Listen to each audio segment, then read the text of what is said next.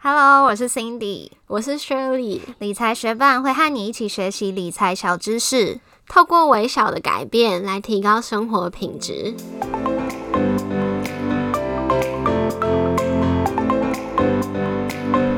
经过我们前两集介绍了 ETF 是什么，也概括了 ETF 类型，今天终于要进入到重点：如何买进 ETF。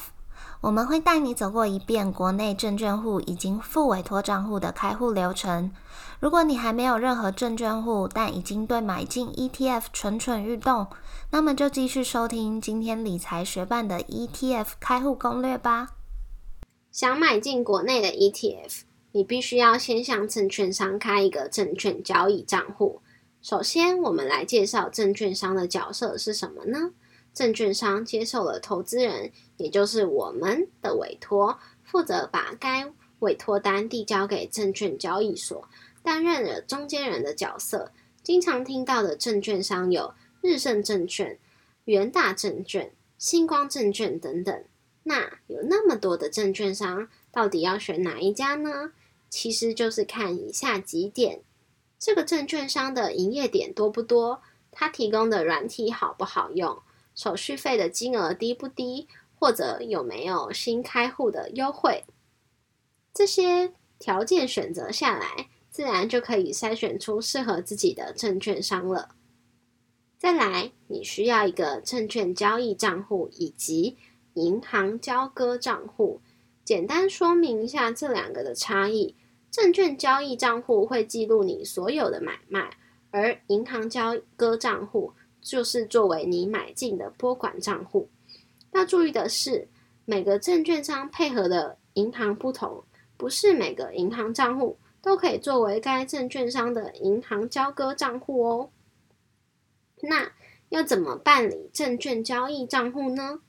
你可以选择亲临证券商的营业点办理，或者已经有些证券商替你省下时间，也有提供线上开户的方式。两个方式准备的资料差不多：一、准备身份证以及第二证件，你的印章和些许现金，一千元左右，开户存款用；还有该证券商配合的银行交割账户存折。接下来，开户相关资料填写，并申请电子交易委托书，这样才能直接用电话、网络下单。第三点，完成证券户开户后，如果你没有该证券商配合的银行交割账户存折，营业员会请你至配合的银行开立银行交割账户。我们上述所说的资料是以国内自然人为例，如果是要替未成年的小朋友开户，除了小朋友的双证件和印章，也需要父母双方的双证件和印章。七岁以上的小朋友要到现场一同办理哟。哎，那 Shirley，你自己的话是去临柜还是在线上办理证券户呢？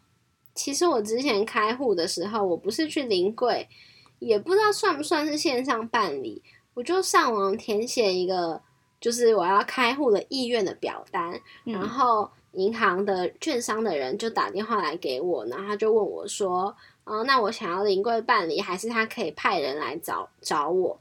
然后，因为我们公司也在比较市中心的位置嘛，所以我就说，那他们派人来，如果方便的话，那我就派人来，这样我就可以确保我不用去到现场，可能会有排队啊还是什么的情形。所以就有两，他们派了两个人来找我，因为我那个时候没有，就是。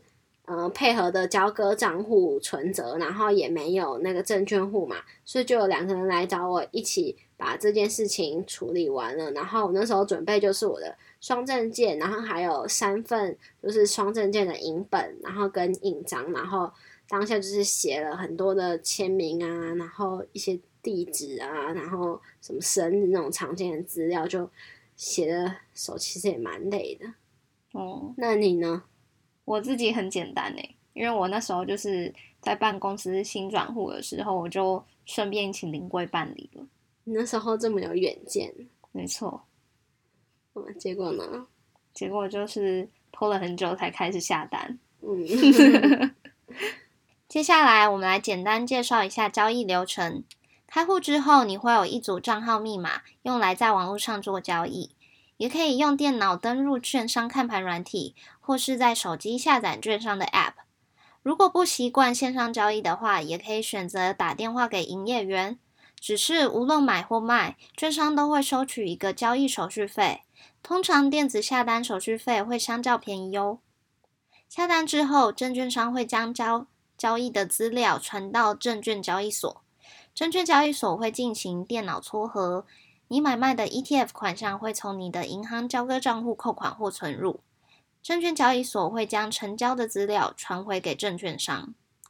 ETF 的交易时间与股票交易时间相同，是每周的周一到周五的营业日，上午九点到下午的一点半。除了交易时间与股票相同之外，ETF 的交易过程也要遵守 T 加二日。现在来介绍一下什么是 T 加二日。T 日就是成功交易的那一天。我们在买进 ETF 之后，最晚必须在成交后的两个工作天上午十点之前，把成交价格加上手续费汇进银行交割账户内，以供扣款。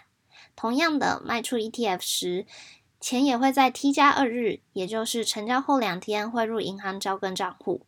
举两个例子，第一个，如果你在星期一时成功买进一档 ETF。星期一就算作是 T 日，那么七加二日就是星期三。你必须在星期三十点以前确定账户里有足够成交价格，加上手续费的金额。第二个，如果你在星期四成功卖出 ETF，那么星期四就算作是 T 日。由于礼拜六跟礼拜天休市，卖出的 ETF 金额会在 T 加二日，也就是礼拜四加上两个交易日，礼拜一的时候汇至你的银行交割账户。在这边提醒大家，一定要记得遵守 T 加二日。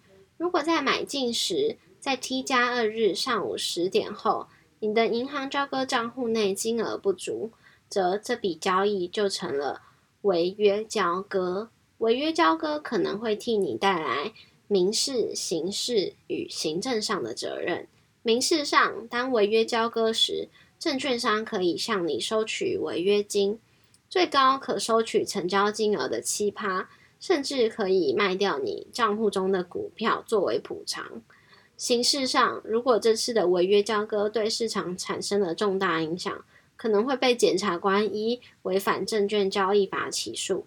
面对三年以上十年以下的有期徒刑，行政上，投资人用于买卖的证券交易账户则会遭到注销。如果投资人本次违约记录未结案，在五年内不得再另外申办证券交易账户。除此之外，联合征信系统当中也会因为违约交割而留下记录，影响你的信用平等。前面介绍的证券户是适用于买进国内 ETF。如果你想买进海外 ETF 的话，除了直接开立国外的证券户以外，你可以使用国内的副委托账户。什么是副委托呢？简单讲，就是透过国内的证券商，再透过海外的证券商去海外的交易所帮你下单。那因为这个流程有两个券商参与，一个是国内的，一个是海外的，所以就称作副委托。其实副委托账户的开户流程和一般证券户没有太大差异，只不过在下单时要注意，如果是透过副委托账户的话，你的银行交割账户必须先有足够的金额才能够下单。那它一样可以用电子下单，也可以用电话下单。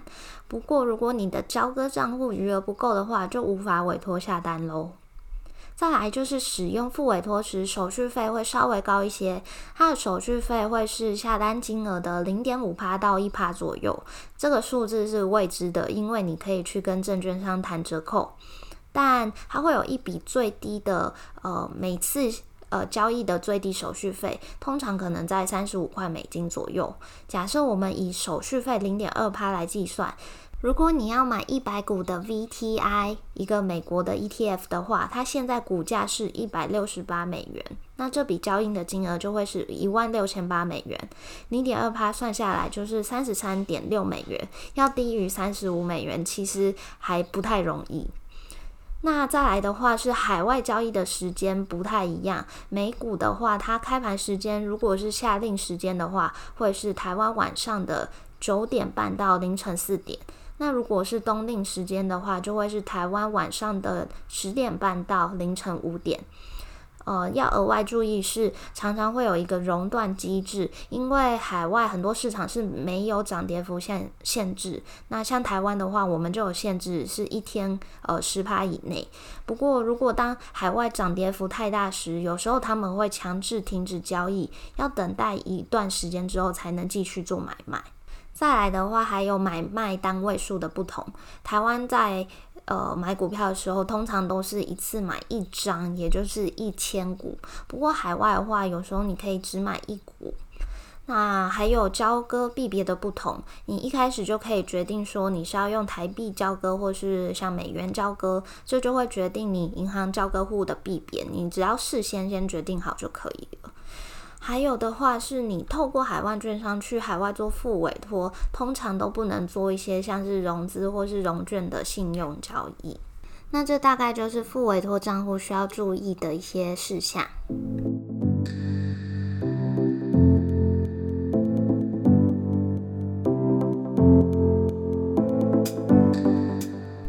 介绍了证券户开户流程。如果是只需要购买国内的 ETF，一般的证券户就足够了，而且一定要记得遵守 T 加二日，避免违约交割哦。那如果是想购买海外的 ETF，也可以向证券商申请副委托账户，记得比较一下跟证券商的交易手续费喽。谢谢你在忙碌的生活中愿意拨出时间来和我们一起学习。如果你愿意支持我们把理财学伴做下去的话，邀请你在 Apple Podcast 帮我们打新留言，让这个节目被更多人听见。如果你身边也有想一起学习投资理财的朋友，欢迎你将理财学伴分享给他们。我们的网站上会有文字版的整理，如果想要收藏或回顾，也欢迎你上去看看。网址是 moneymate 点 space 斜线 ETF 开户，拼法是 M O N E Y M A T E 点 S P A C E 斜线 ETF 开户，也可以在节目简介中找到网址哦。